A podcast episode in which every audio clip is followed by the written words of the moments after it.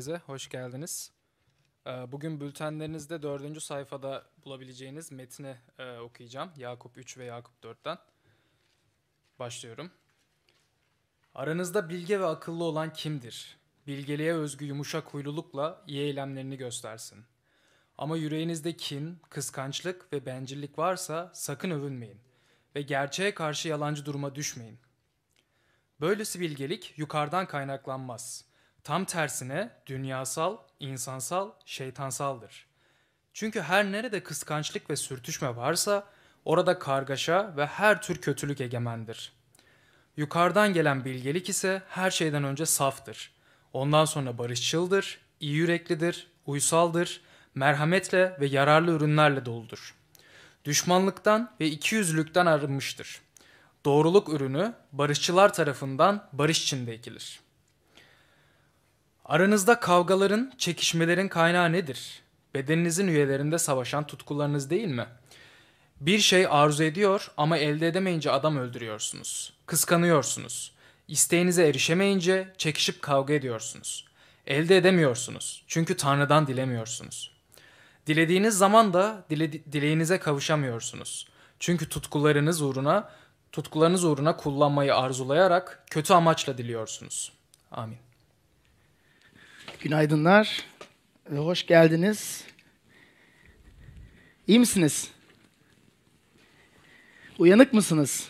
Sesiniz pek gelmiyor. Evet, e, ilişkiler neden bozulur? Birkaç haftadır bu soruyla e, cebelleşiyoruz, cevaplar bulmaya çalışıyoruz ve e, her yeni yılda başladığımız gibi, gibi e, ilk önce kendimize bakarak, kendimizi e, denetleyerek bu soruya cevap bulmaya çalışıyoruz. Ve size şu soruyu sormak istiyorum. Son haftalarda birçok sözler hakkında konuştuk. E, sözlerin gücü hakkında konuştuk ve sözlerin ne kadar etkili ve ilişkiyi incitebilecek ama aynı zamanda barıştırabilecek hakkında konuştuk. Ve bugün daha fazla bir adım ileriye gidiyoruz ve kavgalara bakıyoruz. Yani çatışmalara bakıyoruz. Aa, videoda birçok kişi bozuk ilişkilerden bahsetti. Ve bu ilişkiler neden bozuluyor ve nasıl e, nasıl barıştırabiliriz bu ilişkileri? Um, size şu soruyu sormak istiyorum. Son haftada kavga ettiğiniz oldu mu? Dürüst cevap vermek isterseniz elinizi son haftada ister sizden kaynaklı olsun, ister sizden kaynaklı olmasın bir kavga yaşadığınız oldu mu son haftada? Olmadı. Hepimiz çok barış ha, var bir iki kişi. Peki son aya bakarsanız e, diyelim ki 1 Ocak'tan itibaren kavga yaşadığınız e, ister sizden kaynaklı ister sizden kaynaklı olmasın kavga yaşadığınız oldu mu? Kavgaya dahil olduğunuz oldu mu? Okey. Peki son 6 ay geri gidersek kavgaya dahil ha şimdi e, eller artık kalkıyor. Yani e, hayatımızın maalesef bir gerçeği. E, girişte de selamlamada da söylediğimiz gibi bizim e, burada olmamızın amacı ruhsal arayışı 2018 yılından beri yapıyoruz. E, Birçok arkadaşlarımız, dostlarımızdan e, beraber hayat paydaşlığı yapmak için, birbirimizden öğrenmek için, birbirimize teşvik etmek için ve Amacımızı vizyon olarak yazdık dedik ki kilise olarak tüm insanlar için muhteşem bir şehrin oluşturulmasına destek olmayı gayret ediyoruz. Aa, ve bu Tanrı'dan ilham alarak, beraberce yaşamın tadını çıkararak, komşularımızı severek ve kentimize hizmet ederek başarmak istiyoruz. Um, bunu yapabilmek için ilişkilerimizde e, sıkıntı yaşadığımızda bunu çözme yetkisine sahip olmamız lazım.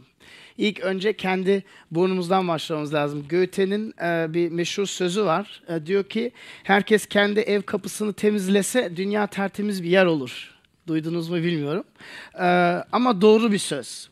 Ve etrafınıza baktığınızda, kendi hayatınıza baktığınızda eminim ki e, hem toplumsal hem kendi yaşamınızda e, kavgalar mevcuttur. Küfür etme, küsme, kin tutma, belki daha hafif şekilleri dedikodu veya iftira atma ve bu tabii ki sizin hayatınızı etkiliyor. Etrafınızdaki insanların hayatını etkiliyor. Top, toplumu da etkiliyor ve tabii ki bizim kiliseyi de etkiliyor. Ve, ve Yakup bu mektubu yazarken e, ilk başta söyledik dedi ki kendini bir denetle. Aynaya bak. E, nasıl göründüğümüzü öğrenmek için genelde aynaya bakmamız lazım. Ve diyor ki Yakup siz kendinizi bir test edin. Hayatınızın durumu nedir? Ve e, bu mektup e, belki hatırlarsınız milattan sonra 40 yıllarında yazılmıştır. İsa'nın yarı kardeşi e, Yakup. E, İsa'nın e, ilk doğan olarak dört kardeşi vardı. Yakup, Yusuf, Simon ve Yahuda. Ve Yakup bu mektubu e, yazıyor.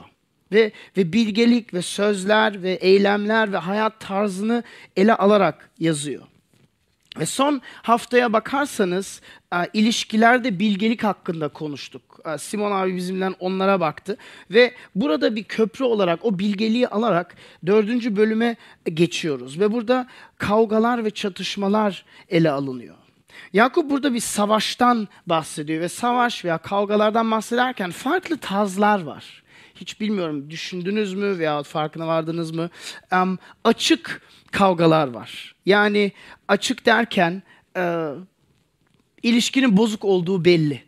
E, ya konuşmuyorsunuz veyahut e, konuştuğunuzda saldırıyorsunuz, e, incitiyorsunuz. Orta bir durum tarz veya tarz var, melez bir şey var. Yani nasıl diyeyim bazen naziksiniz ama bazen de ters ittifatlar veriyorsunuz. E, örneğin valla yaşına göre harika görünüyorsun. Ve, veyahut, veyahut um, yani bir, bir güzel bir şey söylüyorsunuz ama aslında e, yarı kapalı bir incitme de var. Bir eleştiri de var. Son olarak belki gizli e, bir kavga var. Yani belki karşındaki e, içinizde bir kin olduğunu bile bilmiyor, bir küsme olduğunu bile bilmiyor. Um, siz de çaktırtmıyorsunuz ama e, kötü hislerle dolusunuz ve e, bunları besliyorsunuz. Kendinizi bunlarda görebiliyor musunuz bilmiyorum ama eminim her insan gibi siz de bunlarla zorluk yaşıyorsunuzdur ve Yakup bu mektupta ve bu bugünkü ele aldığımız ayetlerde destek vermek istiyor. Bize biraz daha fazla aydınlatmak istiyor ve size üç tane e, şey paylaşmak istiyorum. Bültenden de takip edebilirsiniz. Birisi kavgaların kaçınılmazlığı. Kavgaların kaçınılmazlığı. İkincisi kavgaların kökü ve sonucu ve e, son olarak kavgaların bitmesi. Kavgaların kaçınılmazlığı, kavgaların kökü ve sonucu ve kavgaların bitmesi. Hazırsanız beraber metne bakalım. Birinci ayete bakarsak e, diyor ki dördüncü bölümde aranızdaki kavgaların çekişmelerin kaynağı nedir diye soru soruyor. Ve bakın ilginç şey şu Yakup demiyor aranızda kavga ve çatışmalar var mı? Varsa. Hayır. Kavga ve çatışmaların olduğunu varsayıyor. Bu belki bazılarınız için şok edici olabilir bilmiyorum. Yani bu hayat gerçeği diyor. Her insan hayatında kavgalar ve çekişmeler ve çatışmalar var olarak bu bölüme bizi gö- götürüyor. Ve bazen belki bizden kaynaklı olabilir. Bazen seçmediğimiz çevremizden kaynaklı olabilir veya aile çevremizden, akraba, dost çevremizden kaynaklı olabilir. Bazen e, elimizde olmayan kavgalar veya çetişmeler olabilir. Evlilikte bile çatışmalar, kavgalar oluyor. Ama bunun aynı zamanda yani bir gerçek kavgalar var. Yakup direkt böyle giriyor. Aynı zamanda da e, evlilik danışmanlarıyla konuşursanız veya psikologlarla konuşursanız onların yazdıkları kitapları okursanız onlar şöyle bir yaklaşım seçiyorlar. Diyorlar ki evlilikte, yakın ilişkilerde kavgalar evet var ve mecburi var, zorunlu var. Çünkü olmasa bir iletişim sıkıntı o iletişimde bir sıkıntı olduğu mevcut olur veya meydana çıkar. İletişimde kaldığınız sürece sürtüşmeler olacak. Kavgalar hiç yoksa kopuk musunuz acaba? Veyahut bazıları daha da ucuna zirvesine götürüyor diyor. Belki ölmüş haldesiniz. Hissetmiyorsunuz artık. Niye? Çünkü bakın başka bir insanla yakın bir ilişkiye girdiğimizde bütün nasıl diyeyim rol oynamalarımız bitiyor. Benim birçok arkadaşım tiyatroda e, sahne alıyor, roller oynuyor. Ama bakarsak aslında hepimiz belirli hayatımızda rol oynuyoruz. En güzel maskelerimizi giyiyoruz, en nazik e, şahsiyetimizi öne sürüyoruz. Ama bir insanla aynı dört duvarda yaşamaya başladığınızda bunu 7-24 sürdürme gücünüz yok. Yani zaman zaman bütün kötü yönler, bütün kötü alışkanlıklar, bütün eksikleriniz, bütün ters huylar ortaya çıkıyor ve damla damla ev gizleme çalıştığınız şeyler ortaya çıkıyor, meydana vuruluyor ve bunlar zorluk yaratıyor. Aynı zamanda ve Yakup bundan bahsediyor. Kendi isteklerimiz, kendi hayallerimiz, kendi arzularımız ön programa çıkmaya başlıyor. Birinci ayette diyor ki bedendeki tutkularınızdan kaynaklı değil mi? Bedeninizin üyelerinde savaşan tutkularınızdan dolayı değil mi diyor. Yani biz her insan yüreğinde isteklere sahiptir. Ve başka insanla bir araya geldiğimizde bu istekleri, arzuları savunmaya çalışıyoruz.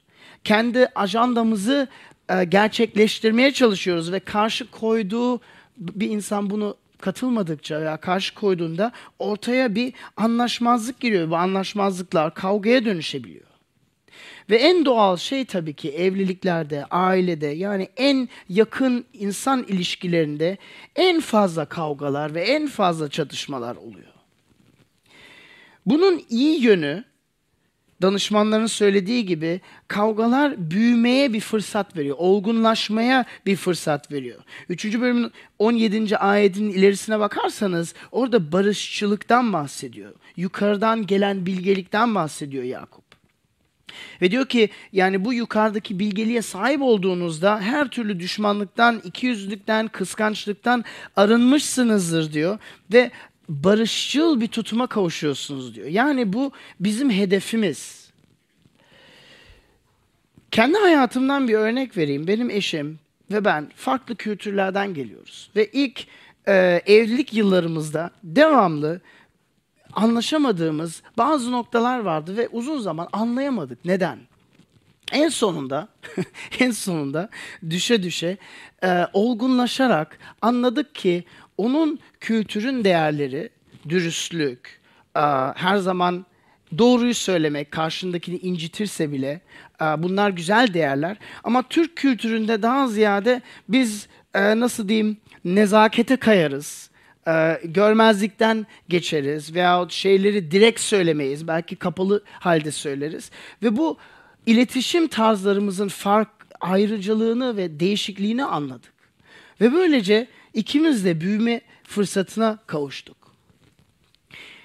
Yani kendi isteklerinizden dolayı kavgalar bir gerçek diyor Yakup ama aynı zamanda diyor ki um, Sezen Aksu'nun sözlerinden söylemek gerekirse masum değiliz. Masum olmadığımız için de kavga ediyoruz. Ama bu kavgalar büyümek için bir fırsat olabilir. Bakın kavgalar var ise ama olgunlaşma ve öğrenme yoksa o zaman bunlar bütün bu kavgalar boş ve anlamsız, kaçırılmış fırsatlar diyebilirsiniz. Ama bu kavgaları kullanıp bir şeyler öğrenip olgunlaşabilirsek o zaman Yakup'un burada çizdiği hedefe yaklaşmış oluyoruz. Barışçıl olmayı, olgunlaşmayı, yetkinleşmeyi yapıyoruz. Yani çok dengeli bir gerçek çiziyor Yakup burada ilk ayette. İkinci noktama geleyim. Kavgaların kökü ve sonucu. Son kavganızı bir düşünün. Bu boş bir oyun değil. Gerçekten son hayatınızdaki son çatışmayı veya kavgayı düşünün. Size soracağım iki soru var. Kavganızın sebebi neydi? Hepiniz buldunuz mu?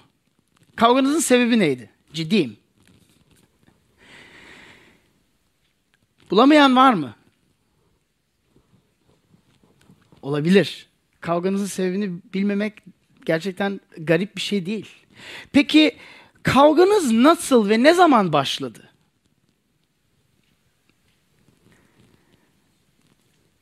Bunu cevaplamayan kişi var mı? Kavga nasıl başladı? Ne zaman? Bakın bu sorular belki kulağınıza çok çocuk çocuksal geliyor veya biraz saf geliyor. Ama bakın e, şöyle anlatayım size. Çocuklar kavga ettiğinde Belki hocalık yapıyorsunuz veya belki kendi çocuklarınızdan ilgileniyorsunuz veya belki akrabalarınızın çocuklarından ilgileniyorsunuz. Bir iki çocuk birbirinden kavga ediyor. Ondan sonra diyorsun neden onu dövdün? Neden onu vurdun? Ya ama o önce bana bunu yaptı. Ondan sonra gidiyorsun sen neden bunu yaptın? Ya ama o önce bana bunu yaptı. Anlıyor musunuz? Böyle bir pimpon masa tenisi oynar gibi git gel yapıyorsunuz. Yani sonuçta sebebini öğrenemiyorsunuz ve ne zaman başladığını da öğrenemiyorsunuz. Şimdi bunlar çocuk. Ama bir dürüstçe bakarsak olgunlaşıp yetkinleştiğimizde de aynı oyunu oynamaya devam ediyoruz. İki yetişkin insana sorun kavga eden neden kavga ettiniz? Anlaşamayacaklar. Size garanti veriyorum. Neden kavga ettikleri üzerine anlaşamamazları büyük bir olasılığı var. Peki ne zaman başladı? Kim başlattı? Bu, bu, bu soruları iki kişi de farklı cevaplayacaklar. Bu çok ilginç bir gerçek. Bilmiyorum hiç düşündünüz mü? Yani perspektifler farklı, kronoloji farklı. Aslında biraz e, tavuk yumurta paradokson gibi. İlk önce tavuk mu vardı yoksa ilk önce yumurta mı vardı? Bunu o, duymuşsunuzdur. Kim başlattı kavgayı? Ve Yakup bunu bize açıklayabilmek için daha derinlere iniyor, köklere iniyor bizimle. Ve diyor ki birinci ayette, diyor ki içinizde bir savaş var, bir iç savaş var her insanın içinde diyor. Ve bu iç savaş tutkularımızdan kaynaklı diyor. İçinizde, bedeninizin üyelerinde savaşan tutkularınız var değil mi diyor. Bakın tutkular derken çok ilginç bir şey. Bu tutkular kavgalara ve çekişmelere ve çatışmalara yol açıyor diyor. Ve sonra ikinci ayette biraz farklı anlatıyor. Bir şey arzu ediyor ama elde edemeyince adam öldürüyorsunuz. Kıskanıyorsunuz ve isteğinize erişemeyince çekişip kavga ediyorsunuz. Aradığınızı bulamıyorsunuz. Bu- burada bir adım adım bize derinlere inerek bir şeyler anlatmak istiyor Yakup. Yani herkesin içerisinde bir iç savaş var. Bu iç savaş neden oluşuyor? İçimizdeki tutkulardan oluşuyor. Tutkular kelimesi burada Grekçe'de hedone kelimesi ve belki felsefede duymuşsunuzdur. Hedonizm diye bir akıntı var. Veyahut e, Türkçe hazcılık diyoruz. Yani hayatta her şey benim eğlencem için olması lazım. Hayatta yaptığım, yaşadığım her şey benim tatmin olabilmem için var olması lazım. Ve bu tutkular, bu hedonizm tutuşumunu e, açıklıyor Yakup. Ve bu tutkulardan ötürü daha derine bakarsanız arzular var. İmreniyoruz, istiyoruz. Diyoruz hakkım bu diyoruz. Bunu almam lazım diyoruz. Bakın buradaki arzu kelimecik var ya onun e, tam anlamı bir şeye can atmak. Bak ne güzel Türkçe'de can canımı atıyorum. Bunu elde edebilmek için canımı alıp istek gönül vermek. Yani bunlar nesnesel odaklar. Yani e, bilmiyorum belki belki yeni bir cep telefonu gördünüz illaki almak istiyorsunuz veya bir bir cihaz veya bir araba veya bir, bir şey gördünüz ve içinizi doldurdu. Ve devamlı onu düşünmeye bırakamıyorsunuz. Devamlı her şeyinizi dolduruyor. Diyor ya nasıl acaba kredi mi alsam acaba şunu mu yapsam? ve böyle devamlı içinizi dolduruyor ve sizi yönlendiriyor. Ben bazen kütüphanelere gittiğimde veya arkadaşlarım kütüphanelerine gittiğimde böyle eski kitap hastalığımdır. Böyle 15. yüzyıl, 16. yüzyıl veya daha geriden böyle çok eski kitaplar görüyorum ve içimi böyle bir şey dolu. Ah, ya bu benim olsa ya. Ondan sonra farkına varıyorum ve kendimi durdurmam lazım. Diyorum ya dur senin kütüphanende o kadar çok kitap var hepsini bir önce oku. Ondan sonra git. Ama dikkat etmezsek öyle bir şey arzular, tutkular bizi dolduruyor. Bu çok basit bir örnek. Ve bakın bu tutkular kötü bir şey olması lazım değil, iyi bir şey de olabilir. Ama fazla derecede istemeye başlıyoruz. Fazla derecede istiyoruz. Can atmak ne demek? Yani evet bir kahve istiyorum ama almasam da okey. Hayır, can atmak demek ki bunu illaki elde etmem lazım. Hayatımı versem de, yitirsem de elde etmem lazım. Yakup bir adım daha atıyor, aşamalı iler- ilerliyor. Bakın dedik ki bunlar nesnesel odak diyor. Öteki kategori kişisel bir odak var. Kıskançlıktan bahsediyor, hasetten bahsediyor. Bakın kıskançlık bir adım ileriye gidiyor. Çünkü kıskançlık sadece istiyorum değil. Ben istiyorum ve ben alamazsam senin olmasını da istemiyorum.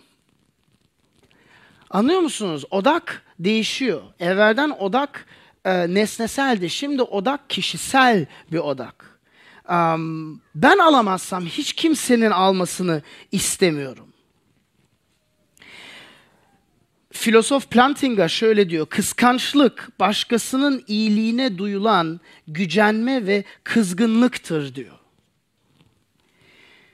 Ve onu bu iyilikten mahrum etme arzusunu duymak diyor. Kutsal kitapta çok ilginç bir örnek var. Süleyman e, biliyorsunuzdur e, Özdeyişler kitabını yazdı. Dünyanın en bilgin insanı diye geçiyor. En bilgi insanı diyor geçiyor ve o kral olduğunda İsrail e, zamanlarında eski zamanlarda e, iki tane anne geliyor ve yanlarında bir bebek. Ve iki annenin iddiası bu benim bebeğim. Karşındaki bu bebeği çaldı. Hikaye şöyle. Gece yatarken birisi bebeğin ikisi de doğurmuş. ikisinin de çoğu oğlu olmuş. Birisi gece yatarken dikkat etmemiş, üzerine yatmış, bebek ölmüş.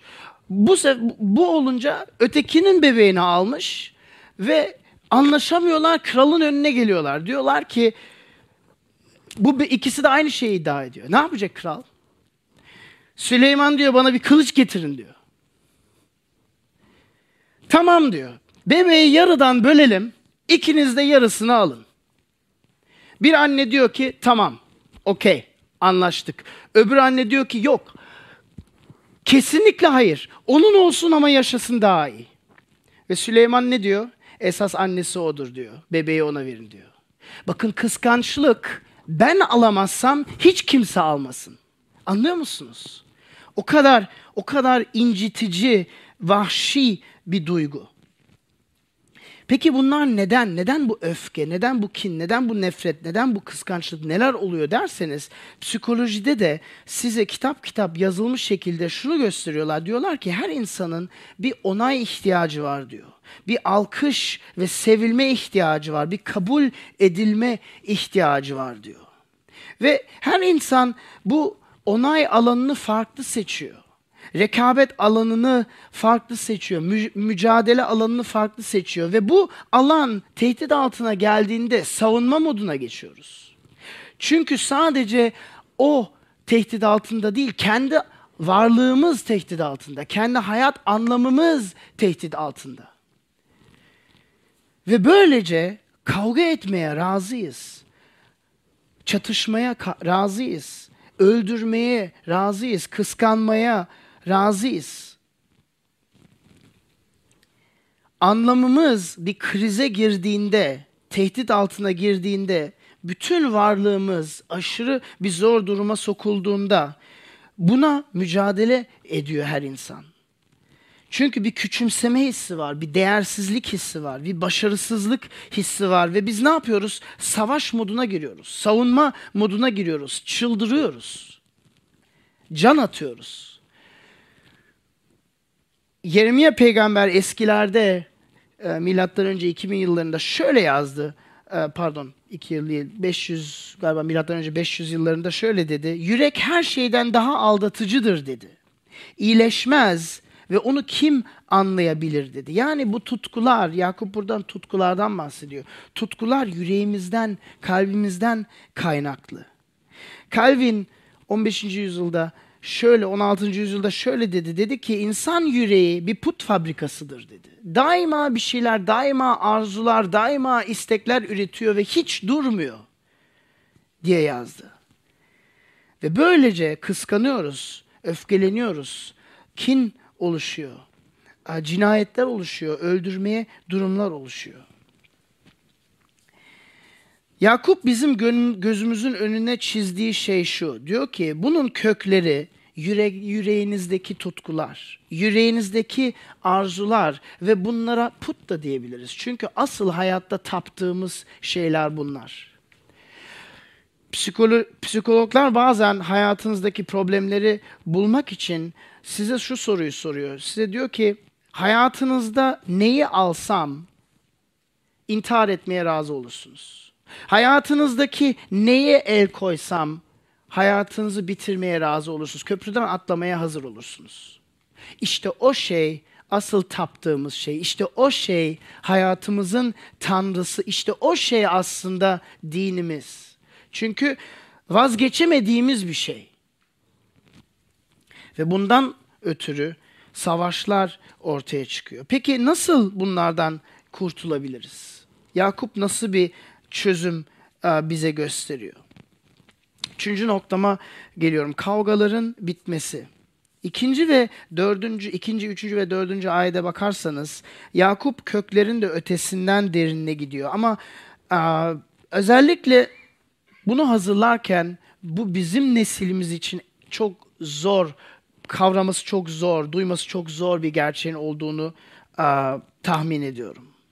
Bakın ikinci İkinci ayetten tekrar alayım. Diyor ki bir şey arzu ediyor ama elde edemeyince adam öldürüyorsunuz. Kıskanıyorsunuz ve isteğinize erişemeyince çekişip kavga ediyorsunuz. Aradığınızı bulamıyorsunuz çünkü Tanrı'dan dilemiyorsunuz. Dilediğiniz zaman da dileğinize kavuşamıyorsunuz. Çünkü tutkularınız uğruna kullanmayı arzulayarak kötü amaçla diliyorsunuz.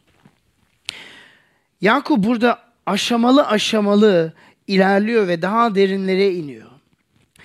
Diyor ki ilk önce dediği şey Allah'tan dilemiyorsunuz diyor. Yani bu dua etmek gibi bir şey. Dua etmiyorsunuz diyor. Kendi imkanlarınızla elde etmeye çalışıyorsunuz diyor. Kendi kendi gücünüzle e, başarmaya çalışıyorsunuz diyor. Ama sonra bir adım ileride diyor ki e, dua etseniz de elde edemiyorsunuz. Çünkü tutkularınız için kötü amaçla, motiva yanlış motivasyonla istiyorsunuz diyor. Ve en sonunda dördüncü ayette zirve noktasına gidiyor ve diyor ki ey vefasızlar dünya ile dostluğun Tanrı ile düşmanlık olduğunu bilmiyor musunuz?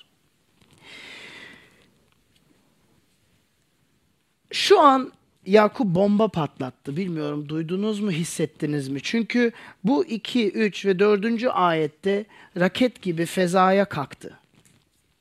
Ve bunu okuyup düşündüğümde aslında şöyle bir şey hissettim. Bazen bebekler e, daha emzirirken onlara bir mücevher verseniz ne yapar bebekler? Mücevheri ağzına sokarlar değil mi? Değerini bilmezler.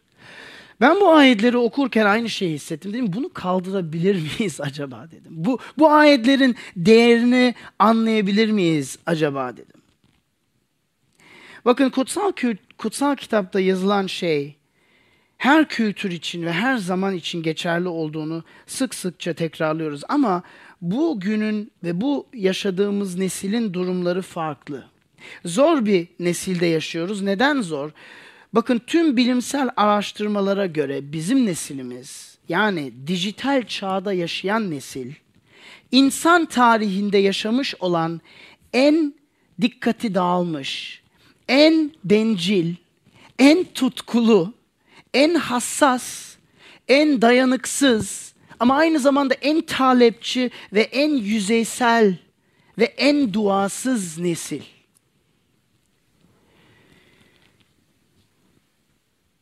Yakup'un sözleri kulağımıza ters geliyor.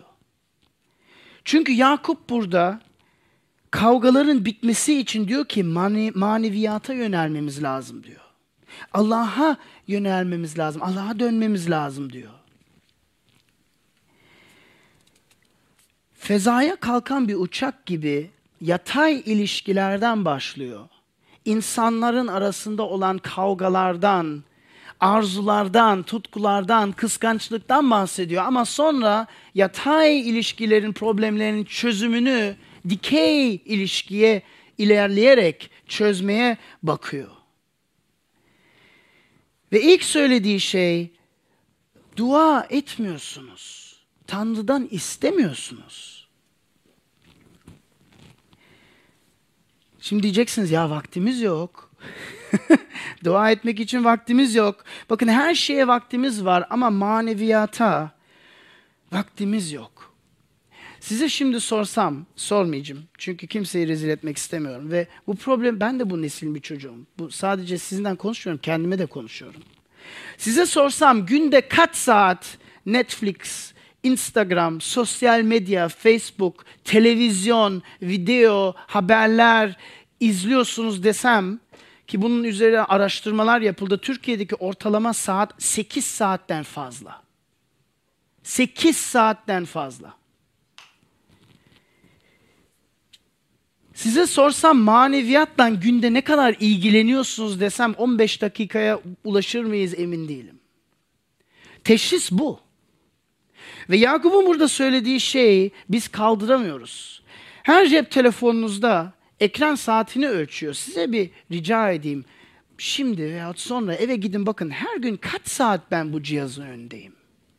8 saat mi? 6 saat mi? 4 saat mi? Bakın dikkatimiz dağılmış bir şekilde artık hiç sessizliği bile kaldıramıyoruz. Ve bizi eski nesillerden ayıran şey bu. Odak sıkıntısı yaşıyoruz. Her şey için vakit ayırıyoruz. Eğlence için, dostlarımız için, ailemiz için, güzellik için, kuaför için, spor için. Ama maneviyat için çok az zaman ayırabiliyoruz. Bakın dua bir kas gibi. Bakın ben sporu sevmemezlik etmiyorum. Ama Paulus şöyle yazıyor. Diyor ki Roma İmparatorluğu'nda koşu yapan gladyatörler vardı. Diyor ki onlar bir şey anladı. Kas gibi her gün antrenman yapıyorlar diyor. Ama diyor ki bedensel disiplin çok az şeye yarar. Manevi disiplin her şeye yarar diyor. Paulus birinci yüzyılda yazılarını, mektuplarını yazarken bize bunu göz önüne getirmeye çalışıyor. Bakın dua bir alışkanlık. Nasıl her gün spor salonuna gidip kaslarınızı sağlıklı bir şekilde yaşamayı gayret ettiğiniz gibi maneviyat içinde her gün belirli zamanlar ayırmamız lazım. Eski nesiller bunu yapıyordu. İsterseniz buna meditasyon deyin, isterseniz sessiz kalma deyin, isterseniz dua deyin. Hiç önemli değil ama her nesilde her insan maneviyat için zaman ayırıyordu. Tek bugün ve bu nesil bunu unutmuş durumda. Ve aynı zamanda ve bütün psikologlar size bunu söyleyecek. Yani insan tarihindeki en mutsuz nesil biziz. Bir yandan en fazla imkanlara sahibiz. Her şey internette. Bir tane tıklıyorsunuz istediğiniz evinizin kapınızın önüne gidiyor. Hiçbir yere gitmeniz lazım değil. Öteki yandan en mutsuz, en tatmin edilemeyen nesil biziz. Bu çok ilginç bir şey değil mi? Hiç düşündünüz mü? Bakın eski azizlerden bahsedersem Martin Luther kendi günlüklerine diyordu. Günde 3-4 saat dua etmeyen kişiyi ben imanlı olarak kabul etmem diyordu. Bakın siz bazılarınız Hristiyan biliyorum. Bazılarınız İncil'e inanıyor biliyorum. Peki Martin Luther'ın bu sözlerine ne yapıyorsunuz? Günde 3-4 saat dua etmek kulağınıza imkansız geliyor değil mi? Ama günde 3-4 saat dizi izlemek imkansız gelmiyor. Bakın o o zamanlar yoktu. Duasız bir nesiliz. Ve bu çok büyük bir problem. Yakup'un ilk söylediği şey şu, sessizliğe alışmanız lazım. Yalnızlığa alışmamız lazım. Allah'ı aramaya ve ondan istemeye alışmanız lazım. Ve bakın bunu ilk denediğinizde ne yapacaksınız, ne fark edeceksiniz biliyor musunuz? Ne kadar boş ve yüzeysel olduğumuzu fark edeceğiz. Saate bak, ya beş dakika bile geçmedim ya. Oh, çok sıkıcı. Ya nasıl? Ah oh, altı dakika.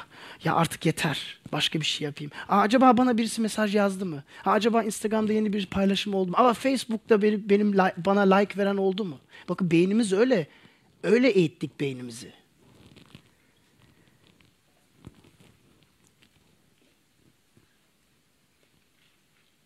İlk söylediği şey dua etmiyorsunuz. Tanrı'dan istemiyorsunuz. İkinci söylediği şey tutkulardan bahsediyor. İstedikleriniz bencil. Arzu ettikleriniz, diledikleriniz, istekleriniz, hedefleriniz. Bu, bilmiyorum kendi dua zamanınızı bir düşündüğünüzde ne kadar çok Noel Baba duası ediyorsunuz. Bir dürüstçe bir kendinizi dener misiniz? Noel Baba duası, aa bana lütfen daha büyük bir ev ver. Aa bana lütfen bir eş ver. Aa lütfen bana yurt dışına gitmek istiyorum. Aa lütfen. Noel Baba duası, ne kadar fazla Noel Baba duası ediyoruz. Bakın İsa bize örnek dua verdi. 10 hafta boyunca bu duaya baktık. İsa ne diyor? İlk önce göklerdeki babamız. Adın kutsal kılınsın, egemenliğin gelsin. Göklerde olduğu gibi yerde. Bakın böyle başlıyor. Kendi isteklerinden baş, başlamıyor. Gündelik ekmeğimiz dördüncü veya beşinci sırada geliyor. İsa'nın adına dua etmek ve Hristiyan olanlar için konuşuyorum şu an. İsa'nın adına dua, biz bazen dua ediyoruz ve sanki böyle sihirbazlık yaparmış gibi İsa'nın adına amin diyoruz ki yani her istediğimiz olurmuş gibi. Hayır, İsa'nın adına dua etmek, onun önceliklerine göre dua etmek demektir. Onun öncelikleri nedir? Göklerdeki babam, adın kutsal kılınsın, Egemenliğin gelsin. Bu dünyada barış içinde yaşayalım. Devletler için dua edelim. Savaşlar bitsin. Kendimiz için istemiyoruz. Noel Baba duası yapmıyoruz. İkinci eleştirdiği şey bu. Ki İsa ne diyor? Diyor ki siz Allah'ın krallığına ve doğru yoluna öncelik verin. O zaman size bütün öteki şeyler de zaten verilecek diyor. Burada öncelik mevzusu var. Yakup diyor ki ilk olarak madem inanıyorsunuz, inanıyorsanız ilk olarak Allah'a zaman ayırmanız lazım. Tanrı'ya zaman ayırmanız lazım diyor. Onun önceliklerine öncelik vermeniz lazım diyor. Ve belki ve mezmurlarda Davut ve başka e, başka peygamberler bunu yazdı. Dürüst olmaktan başlıyor. Yakup'un söylediği şey arzu, kıskançlık, kin, öfke hissettiğimizde bunu Rabbe danışmamız lazım. Mezmur yazanlar bunu yapıyor. Tanrım neredesin? Uyuyor musun? Beni görmüyor musun? Benim dualarımı duymuyor musun? Adaletsizlik yaşıyorum. Umursamıyor musun? Böyle yazıyorlar. Belki kulağınıza biraz saygısızlık gibi gelir ama bakın dürüst olmak lazım. Yüreğimizi dökmemiz lazım. Kavgaların sona ermesi için ilk olarak buradan başlıyor Yakup. Bunu siz yapıyor musunuz? Hayatınızda bir gerçek mi? Bir disiplin mi? Yakup'un teşhisi bu. Ve en son dördüncü ayette şöyle diyor. Diyor ki iki tane karşıt var diyor. Ya dünyanın dostusun diyor ve dünyanın dostuysan Allah'ın düşmasını. Bu biraz nasıl diyeyim zor gelebilir kulağımıza. Bakın Tanrı dünyayı yarattı. Dünya muhteşem bir yer.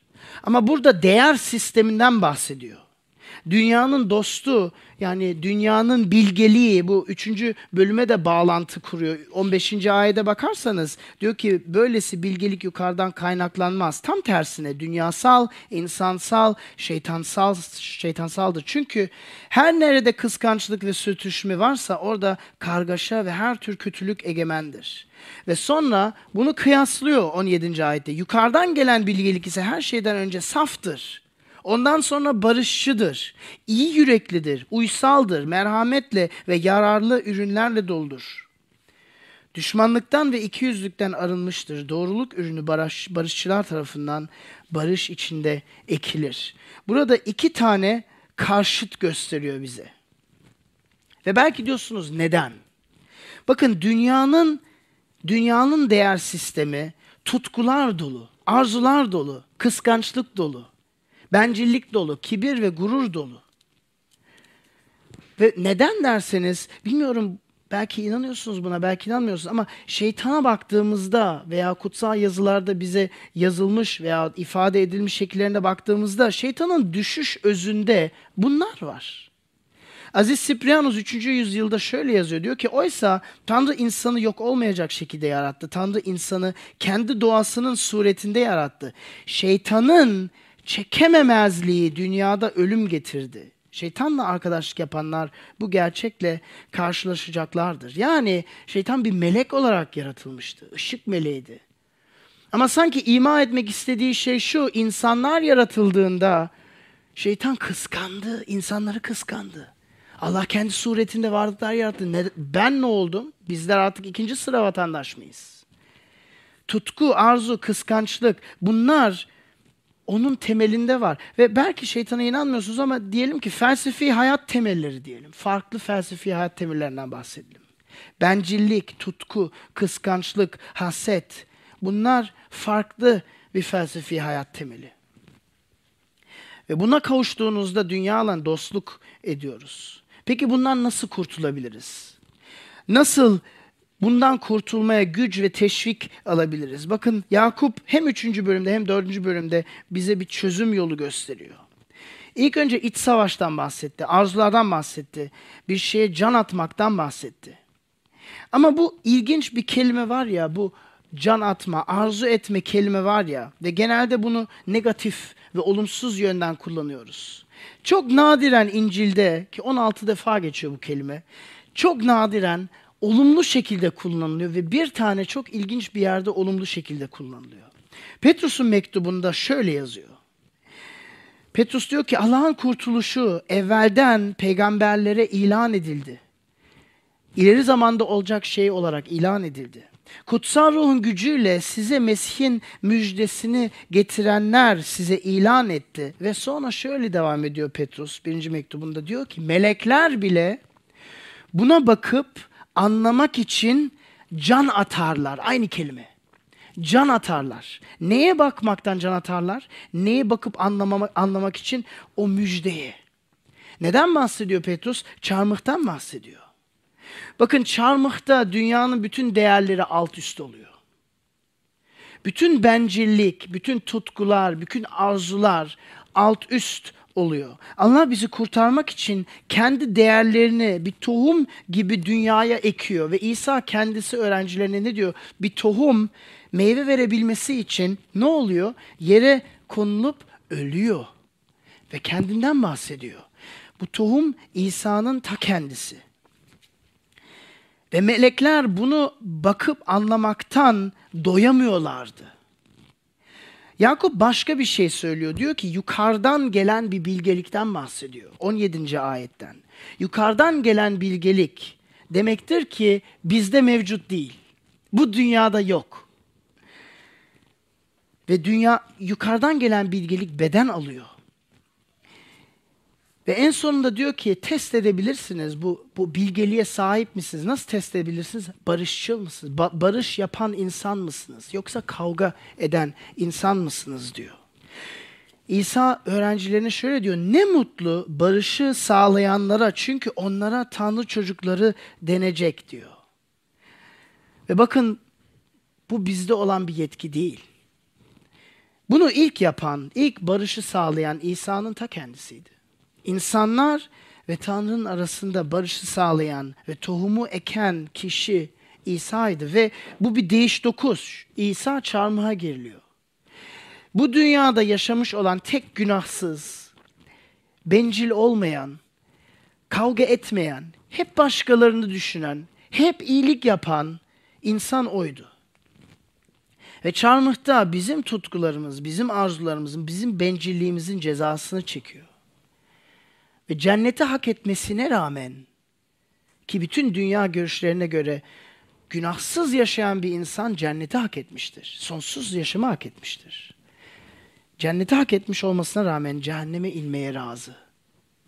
Bizim yerimize. Kendini feda ediyor, kurban ediyor ve bize sevginin ne olduğunu gösteriyor. Çünkü sevginin en temelinde fedakarlık vardır. Sevginin en temelinde senin mahvolmanı istemiyorum. Ben mahvolayım ama sen kurtul. Tutumu vardır. Ve bu sevgiyi bize sadece örnek olarak değil, bizim yüreğimizi, sert yüreklerimizi eritip değiştirmek için tohum olarak bu dünyaya ekiyor. Bencillik kafesten bizi kurtarabilmesi için. Allah'ın dostu oluyor. Sen bunu kabul ettin mi hayatına? Sen bunu yaşadın mı? Eylemlerine baktığında bunu görüyor musun? Barışçıl bir hayat tarzında sahip misin?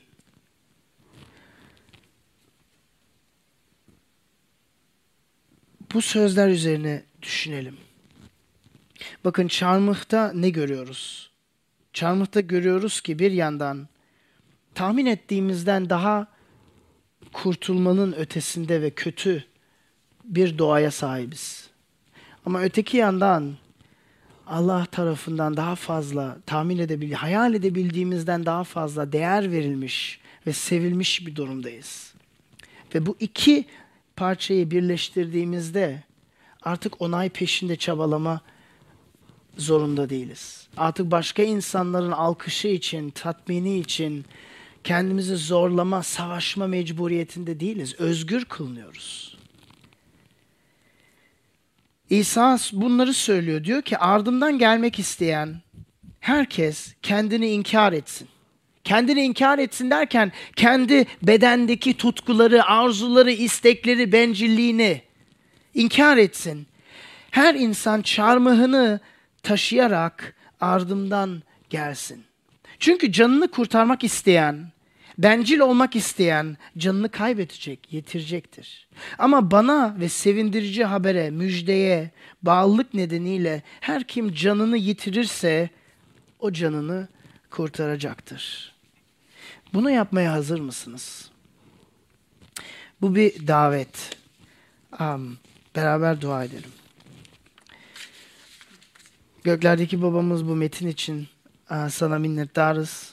Uh, özellikle bu bizim yaşadığımız dij- dijital çağda çok zor bir metin. Uh, yapması, uygulaması çok tersimize gelen bir metin.